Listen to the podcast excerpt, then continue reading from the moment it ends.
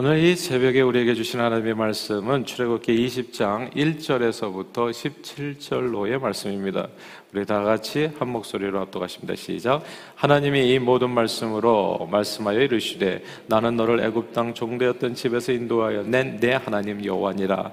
너는 나 외에는 다른 신들을 내게 두지 말라. 너를 위하여 새긴 우상을 만들지 말고 또 위로 하늘에 있는 것이나 아래로 땅에 있는 것이나 땅 아래 물 속에 있는 것이 어떤 형상도 만들지 말며 그것들에게 절하지 말며 그것들을 섬기지 말라. 나 내 하나님 여호와는 질투하는 하나님인즉 나를 미워하는 자의 죄를 갚되 아버지로부터 아들에게로 3, 4대까지 이르게 하거니와 나를 사랑하고 내 계명을 지키는 자에게는 천대까지 은혜를 베푸느니라. 너는 내 하나님 여호와 이름을 망령되게 부르지 말라. 여호와는 그의 이름을 망령되게 부르는 자를 죄 없다 하지 아니하리라. 안식일을 기억하여 거룩하게 지키라. 엿새 동안은 힘써 내 모든 일을 행할 것이나 일곱째 날은 내 하나님 여호와의 안식일인즉 너나 내 아들이나 내 딸이나 내 남종이나 내 여종이나 내 가축이나 내 문 안에 머무는 객이라도 아무 일도 하지 말라. 이는 엿새 동안에 나 여호와가 하늘과 땅과 바다와 그 가운데 모든 것을 만들고 일곱째 날에 쉬었음이라. 그러므로 나 여호와가 안식일을 복되게 하여 그날을 거룩하게 하였느니라. 내 부모를 공경하라. 그리하면 내 하나님 여호와가 내게 준 땅에서 내 생명이 길리라. 살인하지 말라. 가늠하지 말라. 도둑질하지 말라. 내 이웃에 대하여 거짓 증거하지 말라. 내 이웃의 집을 탐내지 말라. 내 이웃의 아내나 그의 남종이나 그의 여종 종이나 그의 소나 그의 나귀나 물은 내 이웃의 소유를 탐내지 말라. 아멘. 어, 동물의 왕국은 법이라는 게 없지요. 동물의 왕국은 법 없이 그저 본능에 따라서 움직입니다. 그 본능의 법이 뭐냐면 약육 강식입니다. 적자 생존이죠. 아, 동물들은 짝짓기 할 때에도 서로 힘을 겨누어서 이긴 동물이 아내를 차지합니다. 힘센 육식 동물은 초식 동물을 잔인하게 죽이고 잡아 먹습니다. 그런데 되도록이면 약하고 어린 것들이 먹이가 되지요. 자기 배를 채우고 살아남기 위해서 노멀시 상대방의 사정을 봐주는 법이었습니다. 먹으면 산채로 잡아먹는 거예요. 정말 동물이 동물을 잡아먹는 걸 보면 진짜 끔찍해서 눈을 뜨고는 볼 수가 없을 정도입니다. 너무너무 잔인한 장면이죠. 사람은 사실 근데 안타깝게도 여러모로 어, 때로 이제 이 본능적인 부분에서 동물을 닮았습니다. 양육, 약육 강식과 적자 생존은 인간 세상에서도 언제 어디서나 볼 수 있는 어떤 이렇게 어두운 아, 그런 모습입니다. 힘이 없으면 억눌리고 빼앗기고 때로는 죽임을 당하기도 합니다. 강도, 강간, 살인 뭐 이런 게 모든 것들이 그런 거 아니겠어요? 힘으로 상대방을 제압해서 상대방의 소유를 빼앗는 행동들 아니겠습니까? 상대방이 가진 무엇이나 사람에게 양심이 있다고 하지요. 그래서 양심의 법에 따라서 어떻게 그럴 수 있냐 말을 하지만 그 사람이 가지고 있는 양심이라는 것이 상황에 따라서 너무나 주관적이기 때문에 진짜 내노람불이라는 말도 그래서 나오는 것 아니겠어요? 그러니까 이 양심을 믿기는 굉장히 어려워요. 양심이 있다는 사람이 양심의 법 가지고 어떻게 그럴 수 있냐고 서로 싸우는 거거든요. 그러니까 이게 그러니까 서로 양심이라는 것도 주관적이라는 거죠. 사람은 양심보다도 이해 관계에 따라서 움직이는 때가 훨씬 많습니다. 그래서 우리가 정치적인 상황에서 봐도 뭐 당리와 당략에 따라서 그렇게 자기 입장을 정해서 이합 집산하면서 그때 그때마다 말이 변하는 것을 너무 많이 보지 않아요. 그러니까 그거 가만 보면 이게 정말 어떤 법이 있어가지고 그 양심에 따라서 선하게 살아가는 게 아니라 사람은 이해관계에 따라서 움직이는 때가 훨씬 많다는 거. 좀 슬프지만 그게 현실인 겁니다. 창세기에서 요셉이 애국과 바로에게 이제 도움이 되어졌을 때 요셉의 식구들은 정말 애굽 땅에서 극진히 대우를 잘 받았습니다. 살기 알맞은 땅을 갖다가 무상으로 제공받았고 그곳에서 이 배고 픔을 면하게 되면서 요셉의 식구들이죠. 이스라엘 백성들은 기하급수적으로 처음에 한 70명이었는데 나중에는 뭐 정말 200만 명까지 그냥 순식간에 어마어마하게 그 인구수가 늘어났습니다.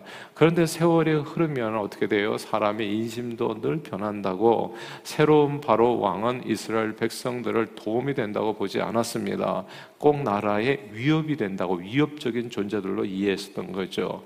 그리고 이 바로 왕과 애굽 사람들은 철저하게 이해 관계에 따라서 인간 관계가 이제 재정립된 겁니다. 그러니까 애굽 사람과 이스라엘 백성들의 관계가요. 그래서 이해 관계에 따라서 움직이면서 다시 뭡니까 본능적으로 이제 새로운 법으로 이제 이렇게 이렇게 이제 영향을 받는 거죠. 약육 강식입니다.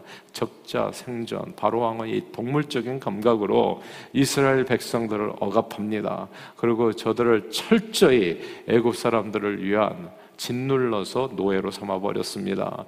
힘 있는 자는 군림하는 거예요. 힘 없는 자는 빼앗기는 거고요. 그 안에서 젊은이들은 이스라엘 젊은이들은 애굽 사람에게 채찍에 맞으면서 중노동에 시달려 했었고 어린 사내 아이는 태어나자마자 죽거나 혹은 날강에 던져져야 했습니다. 애굽에 비록 법이 있었다고는 하지만 법은 모든 나라마다 과거에도 있었어요. 그런데 뭐 한국도 법이 있었잖아요. 한국도 법이 있었는데 그 법 가운데는 어, 말하자면 이렇게 양반은 뭐 이렇게 이 결혼을 못 한다 이런 법들이 있는 겁니다. 뭐 여기 이 양천 이 결혼의 금지법 같은 것이 법이 있어요 다. 근데 이 법이라고 하는 것은 많은 경우에 있어서 강자들을 위한 법입니다. 가진 자들을 위한 것이지 노예들이나 약자들을 위한 법은 아니었던 겁니다. 미국도 그러지 않았습니까? 노예들은 참정권이 없었죠. 한동안 오랫동안. 그러니까 사람이 사람으로서 대접받지 못하고 가진 자들이 자기네들이 법을 만들어서 그 법을 집행하면서 사람을 억압하는 데 사용하기도 했었던 겁니다. 그러니까 미국이 오늘날까지도 굉장히 인종적인 문제로 인해서 갈등이 많은 것은 미국이 역사가 그것을 증명하는 거거든요. 자, 법을 백인들이 만들어 가지고 그 법을 가지고 유색인종을 차별하는데 엄청 사용했었던 거거든요. 때로는 이 법도 믿을 수가 없다는 거죠. 사람들의 마음에 비록 양심의 법이 있다고 하지만 그 양심은 언제나 이어령 비어령 주관적이었던 겁니다. 약자들은 그 어디에서도 보호받을 수 없었습니다. 오늘날에도 이런 일이 비일비재하게 우리 주변에서 가끔씩 이렇게 자주 또 어떤 경우에는 볼 수 있는 일인데 지금 우리가 얘기하는 이 성경 시대는 지금부터 거의 3,500년 전이거든요. 그러면 그 옛날에 보세요. 이때 어땠을까? 그러니까 그때는 어, 이 약자들은 어디에서도 보호받을 수 없는 진짜 처절한 이 약육 강식 적자 생선 정거리 법칙이죠. 이런 게 역사는 그 속에서 이스라엘 백성들이 억눌려서 신음하면서 살고 있었다는 겁니다. 근데 이 일종의 일종의 저주의 굴레인데 예전에 그랬었잖아요. 노비의 아들은 노비가 된다고. 그러니까 대대로 노예로 살아갈 수밖에 없는 그 저주의 굴레예요. 정말 아버지 왜 나를 낳으셨습니까? 이렇게 원망하면서 평생 자기 자신의 어떤 꿈을 이룰 수 없는 그런 속에서 살아가는 이스라엘 백성들, 이런 이스라엘 백성들, 약자들을 누가 하나님이 불쌍히 여기셨다는 거죠. 하나님이. 아, 저는 예수 믿는 게 이렇게 좋은 줄 몰랐어요. 하나님이 살아 계셔서 그 팔로 막아주셔서 이 땅에 정의가 사는 거더라고요.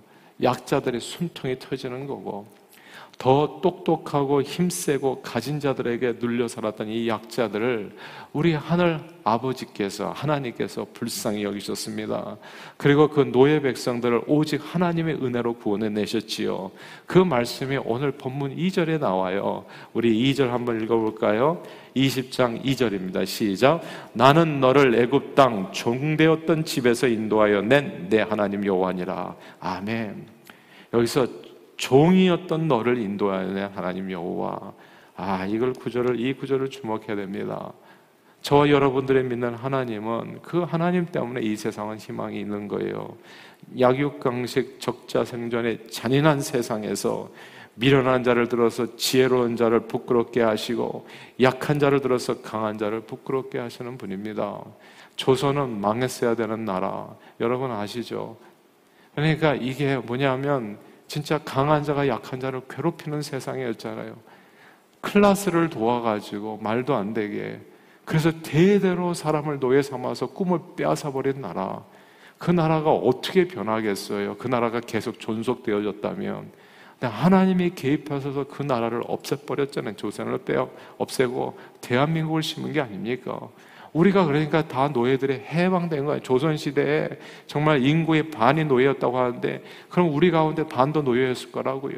근데 성이 다 기미박씨로 다 바뀌어버리고, 우리가 진짜 다 양천이 다 구제를 받아버리는 거죠. 이게 하나님이 하신 일이 아니고 누가 했겠습니까? 이 일을. 하나님께서 해주신 거예요. 노예 백성을 오직 하나님의 은혜로 주님께서 구원해 주신 겁니다.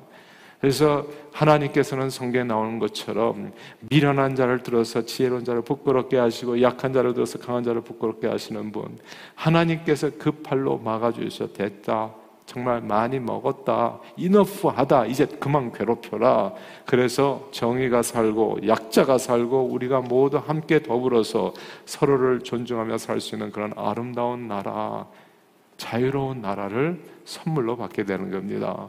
애굽에서 종살이 하던 이스라엘 백성은 완전히 하나님의 은혜로 바로 왕의 압제로부터 구원을 받았습니다. 자유를 얻었어요. 근데 이들에게 문제가 생겼습니다. 문제라기보다도 그 앞에 새로운 이제 또 숙제가 생긴 거죠. 그건 자윤이 되었어요. 근데 이게 음 밖으로 나와서 감옥에서 벗어나는데 자윤으로 어떻게 살아야 되는지를 모르는 거예요. 지금까지 저들이 보고 배운 세상은 약한 자가 눌리고 빼앗기고 강한 자는 억압하고 빼앗는 삶 이것만 보고 자랐었거든요 평생을 비록 사람의 마음에 양심이 있다고는 하지만 그 양심은 언제든 이해 타산에 따라 변할 수 있어서 신뢰할 수 없었습니다 그러니까 이게 가만 놔두면 바로 왕은 애굽 땅에만 있는 게 아니라 이스라엘 백성 가운데서도 또 누군가 바로 왕이 나올 판이에요 사실 왜냐하면 사람은 본능에 따라서 움직이면 또 힘 있는 사람이 약한 사람을 밥그릇을 빼앗게끔 돼 있거든요. 그러니까 이 안에서 또다시 하나님의 백성이라고 하지만 똑같은 일이 벌어지지 말라는 보장이 없는 거예요. 그러므로 하나님의 택하심을 입어서 애굽에서 구원을 받아 구별된 이스라엘 백성들이 뭔가 애굽에서와는 다른 구별된 삶을 살려면 법이 필요했었던 겁니다. 진짜 법이요. 가진 자들만을 위한 법이 아니라 모든 사람들이 평등하게 적용될 수 있는 사람답게 하나님의 형상으로 인정받은 지음받은 사람들이 남녀노소 빈부귀천 할 것 없이 모두 다그 인권이 사람으로서의 권리가 존중받을 수 있는 그런 새로운 법이 필요했었던 겁니다. 이런 법이 만약에 없다면 저들은 애굽에서 배운 대로 힘 있는 자가 군림하면서 본능적인 그 법이죠. 약육강식 적자생존의 법에 따라 또 살게 될 것이었어요. 하나님께서는 구별된 백성들이 구별된 삶을 살 수 있도록 그러므로 주님께서 새로운 법을 은혜로 주신 겁니다. 그것이 오늘 본문에 나오는 십계명이에요. 너희가 다시는 이제는 약육강식 적자 생존 그래서 약한 자 괴롭히면서 살지 말아라. 예. 그래서 이 십계명이 이제 두 부분으로 나눠지잖아요.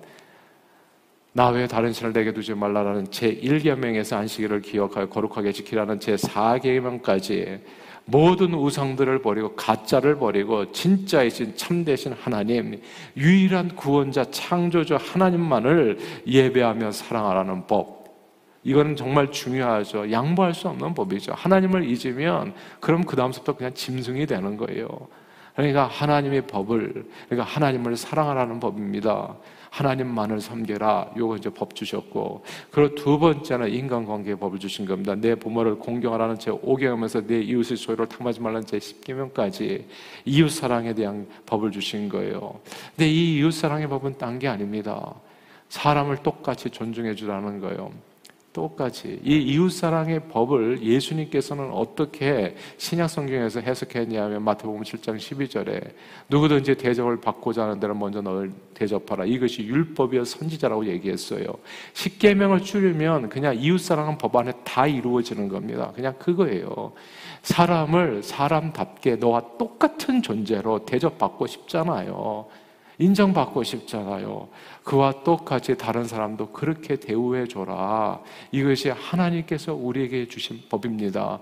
약육강식 적자생성은 짐승의 세계 정글의 법칙이다. 너희는 짐승이 아니다. 동물이 아니다. 동물은 그냥 흙으로 말 그냥 이름으로 그냥 불러가지고 지은 정도지만 정말 사람은 하나님의 형상을 따라 지음을 받았기 때문에 서로 존중하면서 사랑하면서 살아가는 거 이런 새로운 법을 하나님께서 이 이스라엘 백성들에게 주신 겁니다. 하나님의 백성으로서 살아가는 법. 그렇게 그렇게 항상 하나님의 백성으로서 살아가는 법에 따라서 살아가게 되어질 때 의와 평강과 기쁨이 넘치는 하나님의 나라 천국이 여기 있다 저기 있다가 아니라 우리 가운데 이루어지게 된다는 거지요. 하나님 없는 세상에서 약자는 사정없이 짓밟혀 없습니다. 버림받았어요. 노동력을 잃은 부모는 오늘 왜 부모를 공경하러가 있냐면 노동력을 잃은 부모는 고려장 시켰습니다. 과거에. 그리고 힘없는 약한 자들은 죽이고 그 아내를 취했습니다. 가늠했어요. 남의 물건을 약탈하고 거짓말하고 그러고 빼앗았습니다. 법은 늘 그렇듯이 그러나 법은 늘 그렇듯이 강한 자를 위해서 있는 것이 아니죠. 약자를 위해서 필요한 겁니다. 법이 없으면 약한 자는 그냥 힘에 눌려서 모든 것을 빼앗기게 돼 있어요. 부부 간에도요. 법이 없으면 어떻게 되냐면 남편이 아내를 두들겨 패가지고 죽일 수도 있습니다. 사실은. 그리고 예전에 남자들이 땀런태한 세상에서 남자들이 법을 만들어 가지고 그게 이슬람법, 샤리아법이 대표적인 거거든요. 그래서 아내를 때려 죽여도 가능하게 만들어 놓은 거예요. 이게. 그러나 법은 강자를 위한 법이 아닙니다. 이게 하나님이 주신 법은 가만 보면은 이 법은 약자들을 위한 법이에요. 힘에 눌려서 인권이 그냥 약탈당하고 짓밟히고 이런 사람들을 하나님 저, 저 약한 사람도 남녀노소 빈부귀천할 것 없이 너와 똑같은 사람이라는 거 그거 알려준 것이 이게 십계명인 겁니다. 그래서 십계명의 법은 하나님께서 주신 법은 약자를 위한 것. 하나님께서는 약육 강식 적자 생존의 이 세상에 약자들을 위한 하나님의 법을 세우셨습니다. 사람은 빈부귀천 남녀노소 할 것 없이 모두 하나님의 형상을 따라 존귀한 존재로 창조되었음을 분명히 보여주는 법이 이 십계명이었던 거죠. 그래서 서로를 사랑하면서 정말 대접을 받고자 하는 대로 너도 다른 사람을 그렇게 대접하고 섬기며 살도록 하셨습니다. 그래서 오늘 보면 다 읽을 수는 없고요. 할 얘기는 많지만 17절 한 가지만 같이 보겠습니다. 열 번째 계명인데요. 17절 시작. 내 이웃을 집을 탐내지 말라. 내 이웃의 아내나 그의 남종이나 그의 여종이나 그의 소나 그의 낙이나 물은 내 이웃의 소유를 탐내지 말라. 아멘. 내 이웃의 소유를 탐내지 말라. 이 구절을 주목해야 됩니다. 과거에는요, 이웃의 소유가 탐나면 그냥 힘 있는 사람은 가서 그냥 뺏어 왔어요. 그냥 반항하면 때려 죽이거나 뭐 그렇게 해가지고 그냥 다 뺏었어요. 근데 이제는 하나님께서 법으로 금하는 겁니다. 힘으로 남의 것을 빼앗지 말라. 남의 소유를 탐하지 말라. 너 같으면 기분 좋겠냐, 도대체. 누가 너의 것 소유를 탐해가지고 너 것을 뺏어간다면 너 같으면 기분 좋겠냐. 너 원하지 않은 거 남한테 행하지 말아라. 그 얘기를 법으로 딱 못 박은 겁니다. 오늘날 죽을 수밖에 없는 죄인들의 예수 믿고 구원을 얻은 것은 오직 하나님의 은혜입니다. 주 안에서 우리는 더 이상 사단막의 종노릇하지 않고 완전한 자유를 얻었어요. 저주와 절망과 죽음의 세력이 더 이상 우리 위에 왕노릇할 수 없습니다. 그러나 이렇게 얻은 자유로 주님은 우리가 방탕하게 살기를 원치 않으세요. 아, 순복음 교회에 장점이 있어요. 정말 우리 조 목사님 아, 너무너무 훌륭하시죠. 그래서 뭐 세계적인 종이 된 거예요.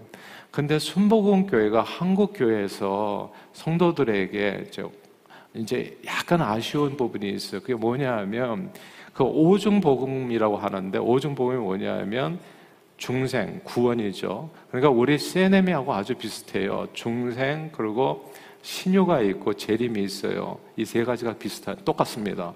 그런데 두 가지 오중복음에서 두 가지가 우리하고 다른 게 있어요.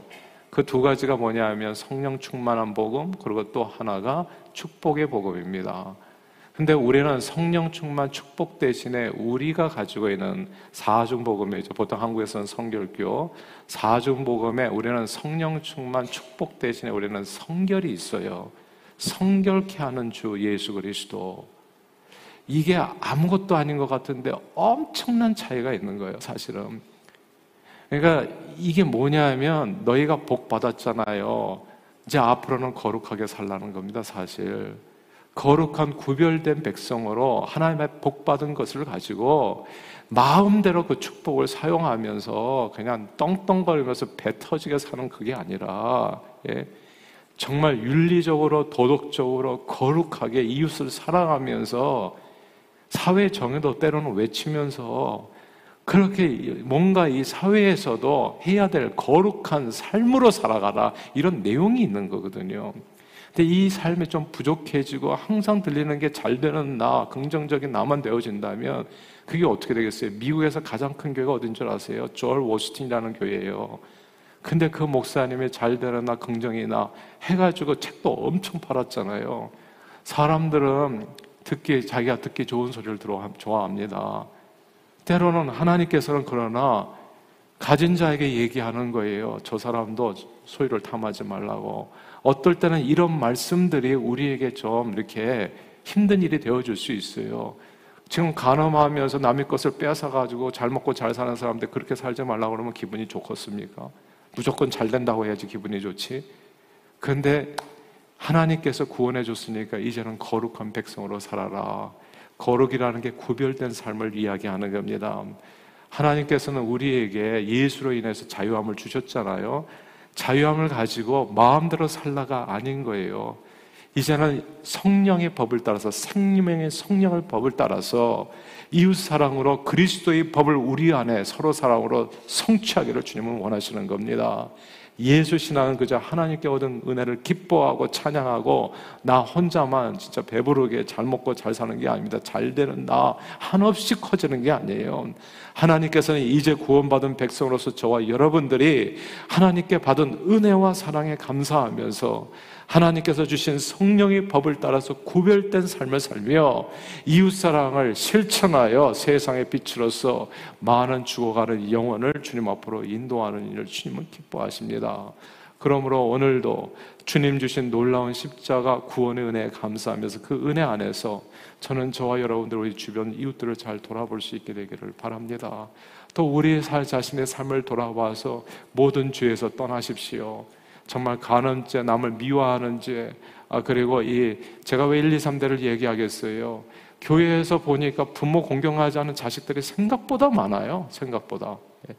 교회만 다니면서 그냥 복만 받으면 되는 거냐고요. 도대체 그게. 예.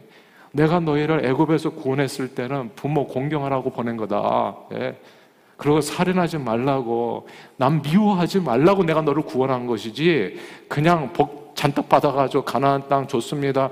그냥 잘 되기만 하는 그게 아니라는 거죠. 구별된 삶을 살라고 내가 너희를 세상의 빛으로 보낸 거다. 세상은 양육강식을 그리고 그냥 적자 생존으로 사는 그 세상에서 구별된 삶으로서 하나님을 영화롭게 하는 일에 정말 하나님의 백성으로서 세상을 변화시키는 쓰임 받으라고 부모 공경하고 남 미워하지 말고 그리고 음란하지 말고 예, 음행하지 말고 도적질 하지 말고 그리고 거짓말 하지 말고 제발 거짓말 하지 말고 그리고 이웃의 소유를 탐하지 말고 살아라. 그 이런 구별된 삶을 위해서 내가 너희를 구원해 주신 거지. 그래서 그 구별된 삶으로 세상의 빛으로서 살기 위해서 이 썩어져가는 세상에서 정말 하나님의 영광을 위해서 세상을 변화시키는 일에 쓰임받으러 내가 너희를 부른 거지. 괜히 불러가지고 그냥 복만 잔뜩 부어줘가지고 배만 이렇게 나오게 하기 위해서 부른 것은 아니다. 예. 이제 이 말씀을 오늘 주신 겁니다. 주님의 은혜 안에서 그래서 늘 거룩함을 쫓아 행하십시오.